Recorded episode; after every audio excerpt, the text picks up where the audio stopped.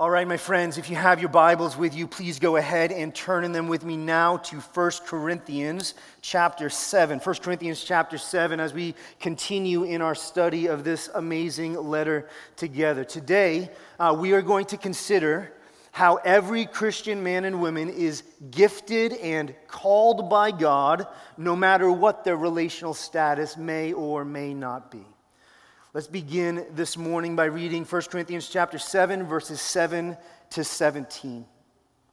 Paul says, "I wish that all were as I myself am, but each has his own gift from God, one of one kind and one of another." To the unmarried and the widows, I say that it is good for them to remain single as I am. But if they cannot exercise self control, they should marry, for it is better to marry than to burn with passion. To the married, I give this charge, not I, but the Lord. The wife should not separate from her husband, but if she does, she should remain unmarried or else be reconciled to her husband, and the husband should not divorce his wife. To the rest, I say, I, not the Lord, that if any brother has a wife who is an unbeliever and she consents to live with him, he should not divorce her. If any woman has a husband who is an unbeliever and he consents to live with her, she should not divorce him.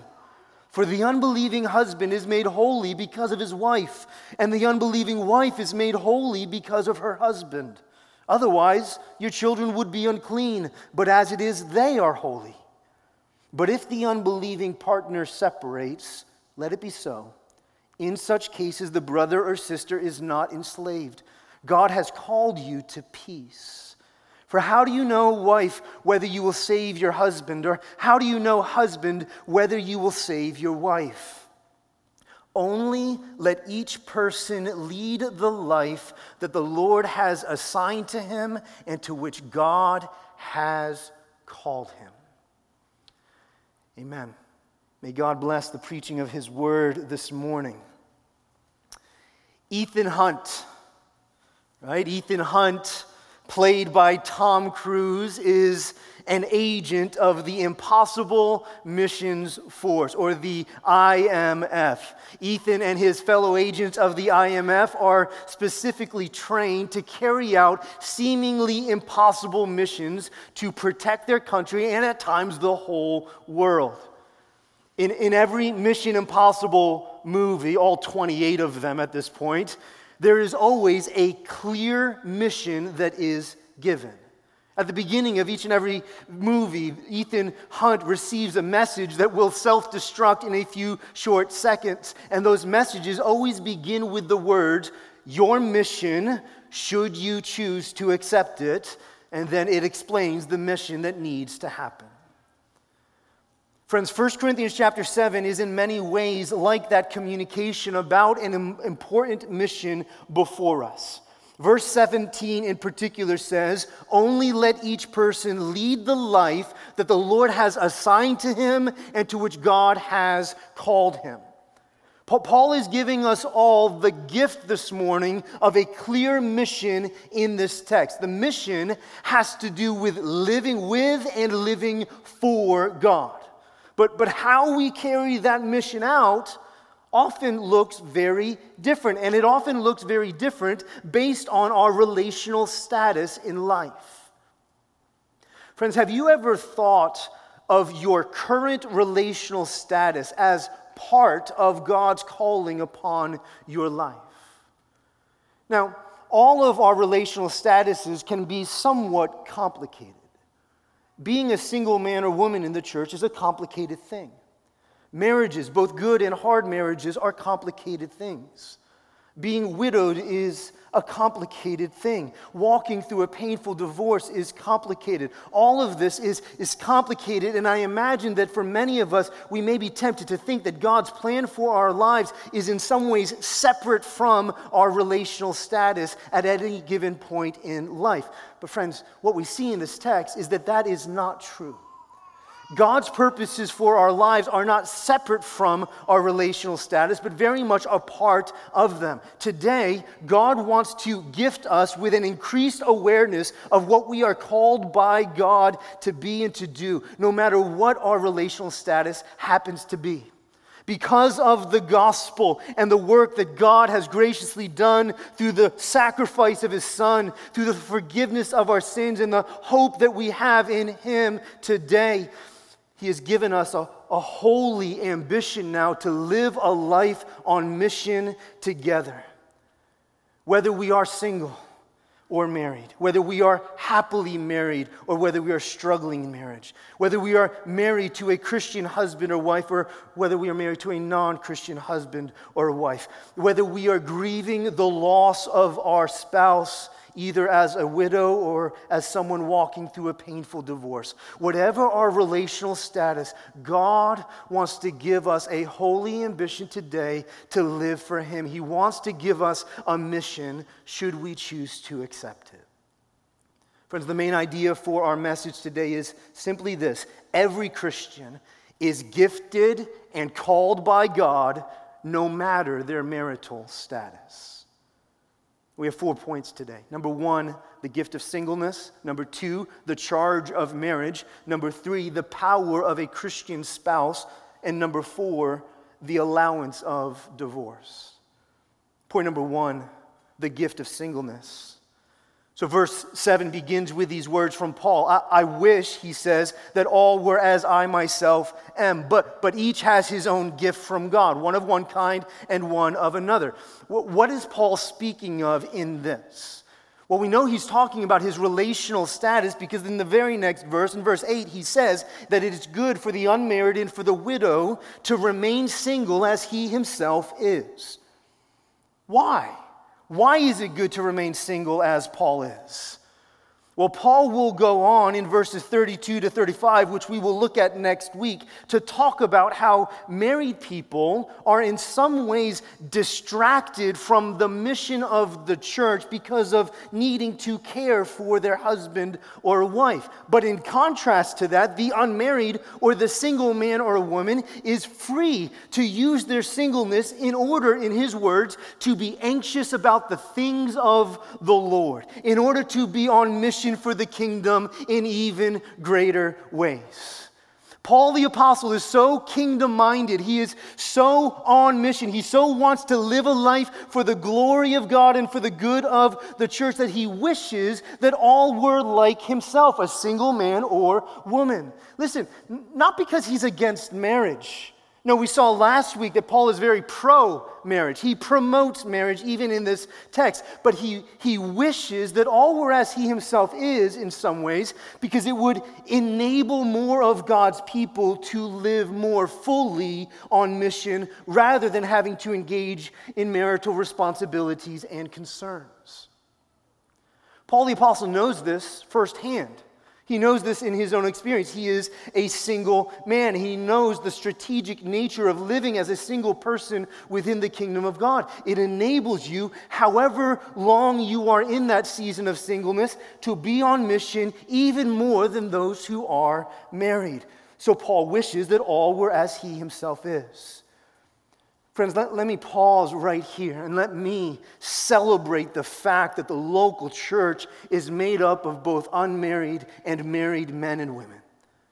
See, oftentimes the, the church gets this wrong, and oftentimes the church becomes marriage centric in how they live. Oftentimes, those who are unmarried within the church feel in some ways like second tier Christians, like, like the church orients towards those who are either married or have kids. But, friends, that should not be.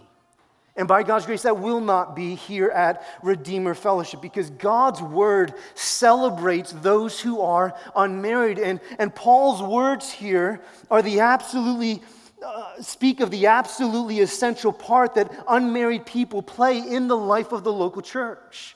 Not just because they can serve more and they can go and babysit those, those who have, for those who have kids, but because of who they are, their love for Jesus, their, their personalities, their gifts, their leadership skills, the, the time that they have. And so, listen, if you are unmarried here today, whether because you have never been married or because you are widowed or divorced, we want you to know that we love you. We love you and we celebrate you, and that we need you in our lives. This, this is one of the reasons why I love our fellowship group structure and how married and singles are not separated from each other, but they live together day after day, and how we go through seasons together. We need each other. Now, how we live on mission might look a little different at times. We all have the same mission, which is the glory of God throughout the world, but we all have different expressions of that mission. How a single man or woman lives on mission will likely look very different than how a married man or woman lives on mission. But what if you don't like that very much? What, what if you hate being single? What if you do not feel like you have the, the gift of singleness as some people call it. Oftentimes, when we talk about the gift of singleness, we're talking about someone who doesn't even feel called to be married at any point in their life. They feel called by God to live a single and a, a celibate life for the glory of God and for the service of the church. But what if that is not you? What if you really want marriage but have not been able to enjoy it yet? Is singleness still a gift for you? Friend, you might want to say, no, no, this is not a gift. In fact, it feels more like a curse. I hate being single. I want marriage so badly that every day feels like torture to me. You might even say, yes, I understand how a single person has more capacity for service and for living on mission, but it doesn't feel like a gift. In fact, it feels like something I begrudge. I know God is using it perhaps, but it feels more like a gift to himself or to others, but not to me. But friends, here is how 1 Corinthians chapter 7 is so very helpful. When Paul says in verse 7 that each has his own gift from God, one of one kind and one of another, I do not think that he's speaking only about whether we are single or married. I think he's speaking about being given the gift of direction in life, purpose in life, regardless of what season of life we are in. And I think this because from verse 7 all the way down to verse 24, even beyond our text today, Paul talks about every relational status possible. He talks about marriage and the challenges within marriage. He talks about singleness. He talks about the pain of being a widow. He talks about the difficulty of being married to a non Christian. He talks about the sorrow of separation and divorce. Later on, he will even talk about just desiring to be with different groups of people. He talks about being a bondservant and the implications of desiring freedom from your master. He talks about all kinds of relationships in our lives lives. And then in verse 24, he concludes that section by saying, So, brothers, in whatever condition each was called, there let him remain with God. Paul is taking all of us and he is seeking to show us that we are all called by God to live the life that the Lord has assigned to us and to which he has called us. That's verse 17. Again, he's trying to give us purpose and direction no matter what season of life we happen to be in right now. And friends, whether we like our current relational status or not, I believe that this reality of God calling us to live for Him wherever we are in life is, in fact, a gift, and it is what Paul speaks of in verse 7. Now, now I do believe that there is a gift of singleness.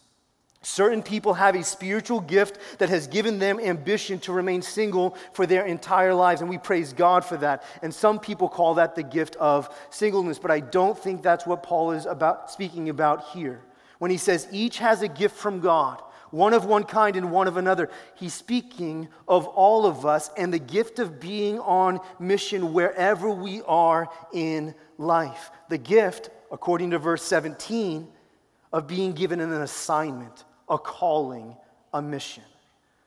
And friends, this, this is a gift. Because in this world, so many of us can feel aimless throughout all of life. We can feel like our relationships, if our relationships are not what we want them to be, then we don't have a clear purpose and direction. We don't have a calling. But Paul is challenging that today in our thinking. He's saying we all have the gift of an assignment, a mission, if we choose to accept it, that, that might seem impossible and unwanted and maybe even unwelcomed at times, but that is for the good of our souls and for the good of those around us. And this is a gift. The gift of direction is, is, is wonderful because it gives singles who are aimless in their singleness something to live for. It gives unhappily married people eh, purpose in the midst of their unhappy and unsatisfying marriage. The gift of direction helps those who are grieving the loss of a spouse to, to not feel aimless in their widowhood. We, we all, no, no matter our marital status, need to be reminded of the calling on our lives before God, and we can be envisioned for the mission that we are all on together. Friends, you need to see and celebrate this gift wherever you are in life. God has given you a purpose, He has given you direction, and it is to live for His glory and for the upbuilding of His church. Now, that does not mean that you will always be in the place that you are right now. Even though Paul says in verse 24 that we are to remain with God in that place, that doesn't mean that that season or that place is ever not ever going to change. In fact, he indicates that it often does but the direction will enable us to have purpose and direction as we remain there right now. This is true for those who are unmarried, and this is true for those who are married. And that brings us to our second point. Point number two the charge of marriage. The charge of marriage. After speaking to the unmarried and, and to, the, to the widows and, and sharing the opportunity that they have to live for the Lord, Paul moves, moves quickly to those who are married. And friends, I love how this works because we can all tend to think that marriage is always the happier option in life. That those who are married in the church are those who are truly blessed. But it needs to be acknowledged that marriage is not always easy. In fact, it's oftentimes very difficult. And so, in the same way that the unmarried or the single brother or sister can struggle with discontent, so married couples also who may not be experiencing marital bliss as they once did, so they need to be reminded of the gift of God's calling on their lives. God wants to give purpose and direction and a calling to those who are struggling daily through their marriages. Look, look at verses 10 and 11. He, he says, To the married, I give this charge, not I, but the Lord. The wife should not separate from her husband, but if she does, she should remain unmarried or else be reconciled to her husband, and the husband should not divorce his wife. So, through this text, Paul is acknowledging really the, the prevalence of divorce in the Greco Roman world. Divorce was very, very common in that day, even as it is common in our day. And Paul is wanting to, to push back against this unbiblical and ungodly and secular tendency. Once again, he, he wants to honor marriage as being designed and as a gift from God. When he says to the married, I give this charge, not I, but the Lord, what he means there is simply that, that Jesus himself our Lord gave instruction about this very topic as well. And we can see that in Mark chapter 10 and in Matthew chapter 19. Jesus and Paul, and really all of God's word, honors and celebrates and protects the covenant of marriage. Marriage is of God, it is central to his design for his people. And so Paul's statement is simple and it is very direct. The wife should not separate from her husband. And then he ends the paragraph with the husband should not divorce his wife. The, the, the, word separate and divorce mean the same thing in this text in our day, we have a category for separation and then a, another category for divorce. But that's not what Paul is speaking of here. Both of these words mean divorce. In fact, the, the Greek word for separation there is the same word that Jesus uses in Matthew chapter 19 when he explicitly talks about divorce. So, so Paul is saying that neither the wife nor the husband should, should pursue an improper or an unbiblical divorce. And we say that he is forbidding an improper or unbiblical divorce because we do understand from Jesus and from Paul that there are certain allowances for divorce within God's word. Those two allowances are adultery and abandonment from their spouse. But here in verses 10 to 11, Paul's not talking about the two permissible instances of divorce. He's talking about improper instances for divorce. When a husband or wife, a Christian husband or wife, pursue divorce without the biblical grounds of adultery or abandonment, Paul is directly saying divorce is bad. Divorce should not be pursued by a Christian. Church, listen. God at times permits divorce. He has allowances for it. But it's true from God's word that He never celebrates divorce. And so, unless they have biblical grounds for divorce, the wife should remain with her husband and the husband should remain with his wife. And Paul says if they do pursue an improper divorce, if they divorce without the biblical grounds of adultery or abandonment, then they should remain single or unmarried, or else they compound the sin by committing adultery with someone else. All of this is why Paul says to the married, I give this charge. He, is correcting, he is charging, he is adjusting the secular thinking that had crept into the church. He's wanting, church, to re envision us for the beauty and the holiness of the covenant of marriage. Marriage is not something that Christians quit on.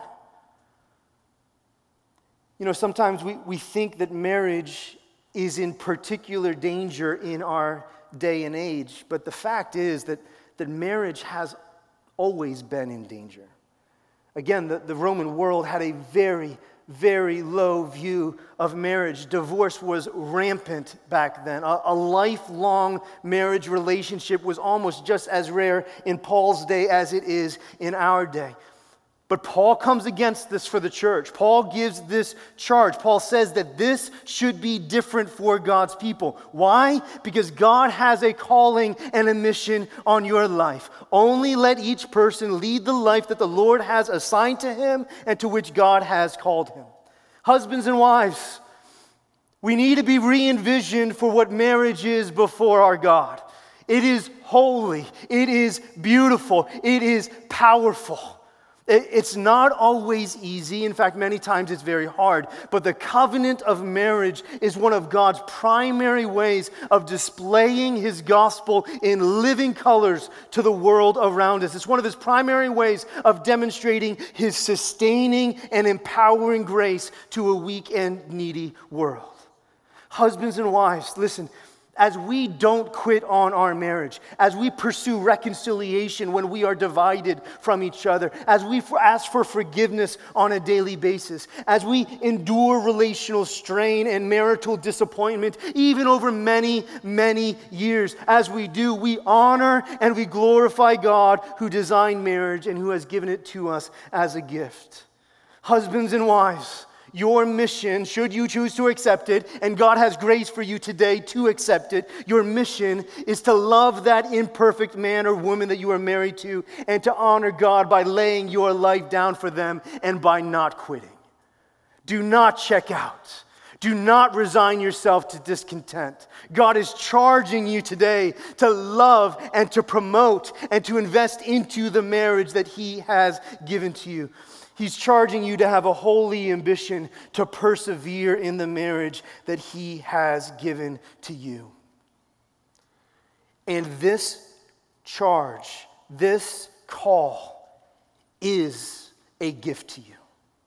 In a world that wants to give you a get out of jail free card and tells you to leave your spouse behind whenever things become uncomfortable, it is a gift to us that God calls us to persevere because it's through persevering that we will oftentimes find the joy and the fulfillment that we long for in our marriage and and even when we don't find the exact marriage that we are hoping and praying for, we will still experience the grace of God in our lives individually in a way that we never would have if we had not persevered by God's grace.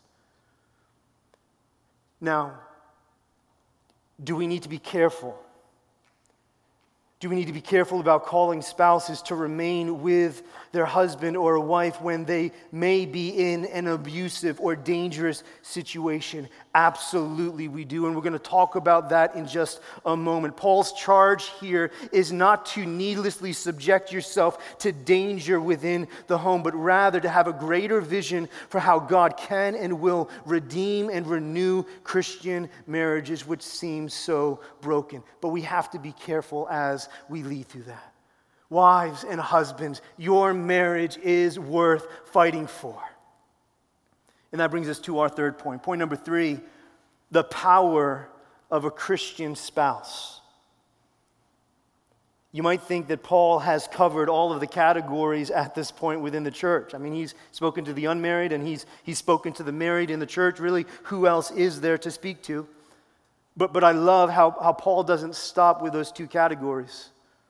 Paul is wonderfully pastorally sensitive to everyone within the church, and he wants to speak directly to them. Look at verse 12.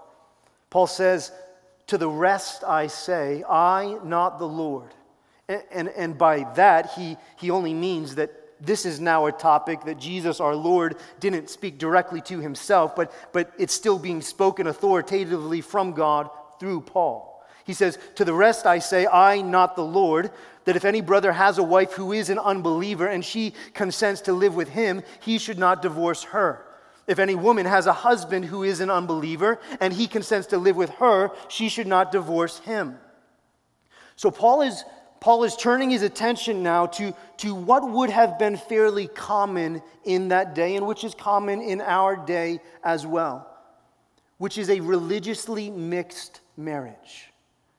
We know from other parts of God's word that a Christian man or a Christian woman is never to marry or to pursue an non Christian man or woman for marriage. So, Paul is not speaking of a situation that came about in that way. No, he's talking about how, how likely in the first century, as the gospel began to spread throughout the world and as it began to, to transform lives, that, that there were likely couples, men and women, who were both at one time pagan, who were both at one time non Christian. But then the husband or the wife heard the glorious message of the gospel and were saved by God's grace. They put their faith in Jesus, they became a Christian, even though their spouse did not.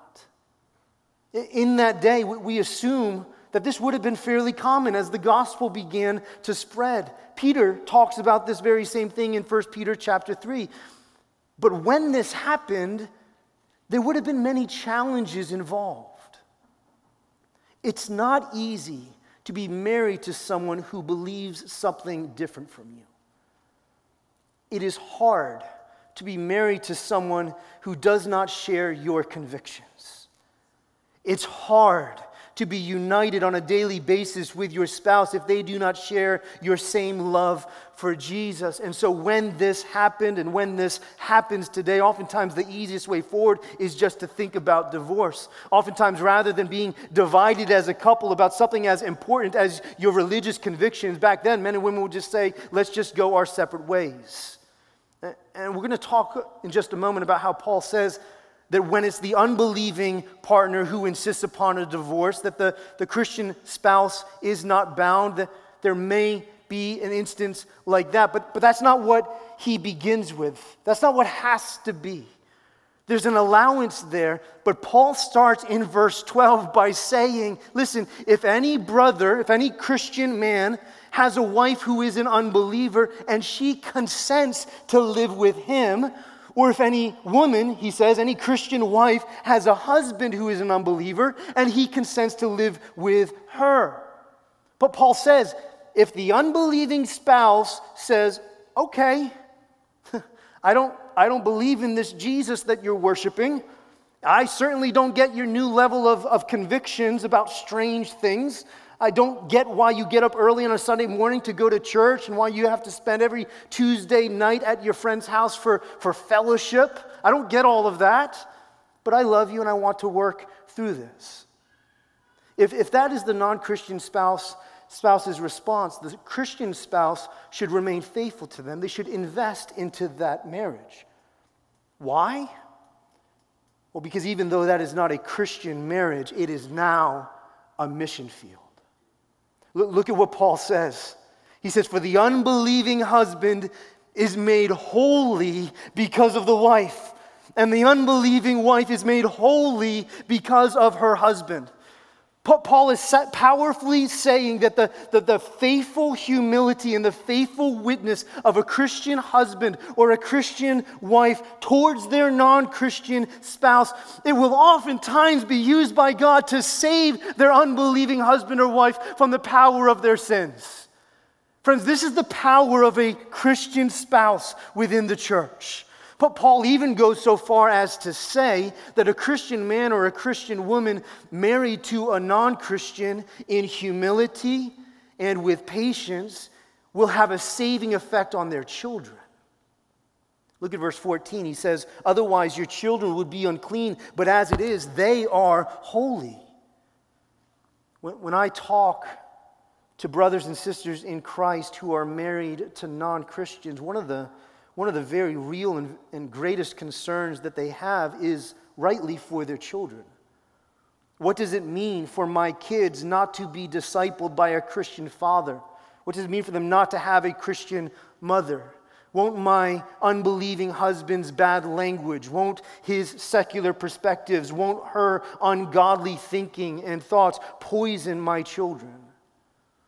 Well, Paul seems to say that the that the power of a Christian spouse will have an effect not just on the unbelieving spouse, but even upon the children.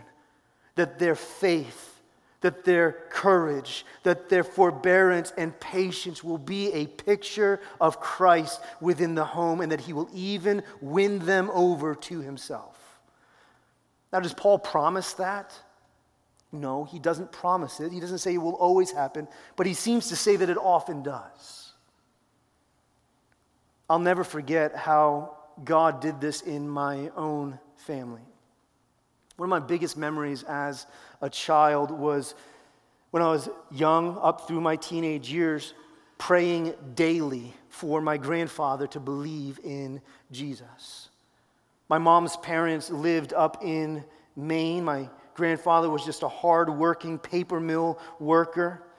I don't remember exactly what age my grandmother was saved, but I think it was around the age of 40. And so she came to Jesus well into their marriage, well into their family life, and began to live boldly for him. But my grandfather wanted nothing to do with his wife's newfound faith, with her relationship with Jesus. He would even mock her Christian faith.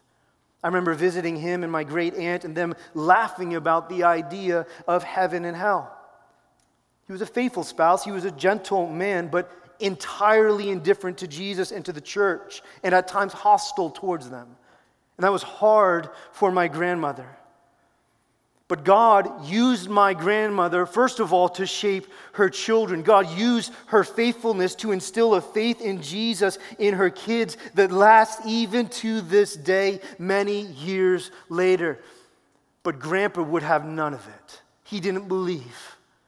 And so we prayed, and we prayed, and we prayed, and we prayed, and we prayed. I think 25 years the family prayed for, and I'll never forget the one Sunday afternoon when we got a strange phone call from my grandmother, and I saw my mom weeping on the phone, and I thought my grandfather had died. We thought it was bad news, but it wasn't. It was the best news possible. That morning at church, he had given his life to Jesus, and his life was forever transformed. He was saved. And he never looked back. And so much of what God did happened through the faithfulness of my grandmother to love Jesus first and then find ways to love and respect her husband second, to live her life as a witness of God's amazing grace in her. Friend, if you are here today and your husband or your wife is not a Christian, here's what I want to say to you. Here, here's what I think Paul, here's what I think God Himself wants to say to you this morning God sees you, He loves you, He is working through you. your faith and your patience and your endurance are not in vain. He is at work in your life and in the lives of those within your home. And please know your church family is praying for you. Your church family is with you. We know how hard it is to come to church without your spouse. We believe that God has good in store for you and even for those within your home. Look at what Paul says. He says, how do you know, wife, whether you will save your husband? Or how do you know, husband, whether you will save your wife? He just puts the expectation out there that God is at work even within that difficult situation. Talk about a seemingly impossible mission, but God has grace for you there. And that brings us to point number four the allowance of divorce. Very quickly here. Even as Paul talks about the power of a Christian spouse and how God will often use the faith of a believing man or woman to win over their unbelieving husband or wife to the gospel, even as he says that, he acknowledges that that will not always be the case. And he gives allowance for divorce. Look at verse 15. He says, If the unbelieving partner separates, let it be so. In such cases, the brother or sister, the, the Christian husband or wife, is not enslaved. God has called you to peace. And what he means there is that if the non Christian spouse wants out of the marriage, if they are insisting on living in a way that is directly contrary to the covenant of marriage, Paul says it's okay. Paul says that divorce in this circumstance might be unavoidable. And, and, the Christian spouse shouldn't quickly run away from that marriage. We should fight to remain married as long as we can. But it becomes sometimes unavoidably clear that the spouse, the unbelieving spouse, is done with the marriage covenant. The, and the believing spouse is not bound. The Christian spouse does not have to, to fight tooth and nail to keep that marriage intact. Nor do they need to feel, feel, this, uh, feel needless guilt if it ends in divorce. Paul says God has called you to peace.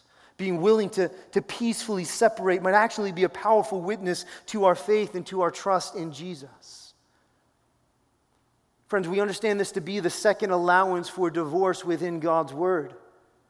D- divorce should never be celebrated, nor should it ever be pursued quickly, but Christians have allowance from Scripture to divorce when their spouse has been sexually unfaithful or when they are living contrary to their marriage vows, when they have abandoned their spouse either physically, even at times emotionally, or in other ways. Now, now what about when two Christians or professing Christians are pursuing divorce? What about when you have a couple in the church and one of them begins to live in a way that is contrary to their marriage covenant? Either they abandoned their spouse by moving out and living somewhere else and not caring for them, or they abandoned their spouse by being relationally absent. What if a Christian husband or a Christian wife entirely, or a claimed Christian husband or wife, entirely neglects their marriage covenant through their actions? Through their neglect, perhaps through their abuse. What happens then? Well, that would begin the process of church discipline, which we have talked about in this letter already. That would begin the Matthew 18 process of calling that husband or wife to repent. And if they do not repent, then, they, then we move towards removing them from church membership and, according to Matthew 18, considering them an unbeliever, in which case that would place us in this text with an unbelieving spouse insisting on separation, either through their physical abandonment or their relational neglect. And we would see that as a biblical allowance for divorce. But these things are never to be done quickly. We are to prayerfully consider all of this and to seek God's wisdom through it all. There may be moments when we're slow towards divorce, but because of danger within the home, we bring about separation very quickly. But there will be times when the church, through the counsel of Scripture, needs to say, yes, divorce seems appropriate here. But even in this, we have a gift of a clear mission. Paul says, God has called you to peace. Even as we enter into this, this unwelcome and unwanted world of separation and divorce, we have an opportunity to honor God and to remain with God and to be example of what it means to trust God. And so if you are in that place, God has grace for you as well.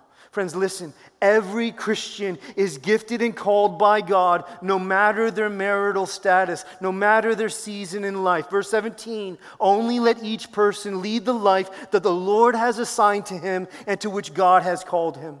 We are all gifted by God. You may not feel like your current relational status is a gift, and God may not always have you in that same place. But as long as you are in that place where you are today, Paul wants you to know that there is an opportunity before you to live with and to live for God, to remain with Him, as verse 24 says, to trust Him, to honor Him, to follow Him, to be a witness of His sustaining power in your life. And so, to the unmarried and to the widowed, it needs to be said because Paul says it down in verse 32. It needs to be said, even though you may not feel called to always be single. As long as you are, God has gifted you with an opportunity to live boldly on mission in that place. Your mission, should you choose to accept it, and there is grace to accept it, is not to waste your singleness, even your unwanted singleness. There is an opportunity to live aim, to not live aimlessly throughout the season, but to live boldly and clearly for God God and for the church, to serve the body of Christ and to minister in a way that your current season allows you to in a particular way, to not squander this time. To the married, your mission, should you choose to accept it, and there is grace to accept it, is to not quit, to not run away from those hard conversations with your husband or wife. Husbands, lead the life that God has called you to live. Invest into your marriage. Love your wife. Serve your wife. Care for your wife. Lead your home towards greater unity and joy in the gospel, even if it means incredibly hard conversations need to be had. Wives, don't quit on on your husbands. We're not the smartest people around. We're weak. We need your patience. We make many mistakes, but don't quit on us. Pray for your husband. Love your husband. Encourage your husband. Say the hard thing to your husband when needed. To those who are married to a non Christian spouse, your mission, should you choose to accept it, and there is grace to accept it, is to keep loving Jesus, to keep trusting Him, to keep being a courageous example of faith and humility before your spouse, and to honor them however you can. To live in a way that doesn't hammer your unbelieving spouse with your religious convictions, but that lovingly and gently invites them to see the beauty of a life lived in and for the gospel to those whose spouse has abandoned you. Your mission, should you choose to accept it, and there's grace to accept it today, is to rest in Jesus, to pursue peace. We are praying for you and we are asking God to draw very near to you as you walk through this incredibly difficult time. May the God of all peace lead you toward a peaceful trust in Him May he who will never abandon you nor forsake you be by your side, even as you grieve the loss of your marriage. God is with you. Friends, may we be a church family that is made up of all seasons of life, all relational statuses, and may we all have ambition to live out these things together for the glory of God, for the good of ch- his church, and for the advance of his kingdom. Let's pray.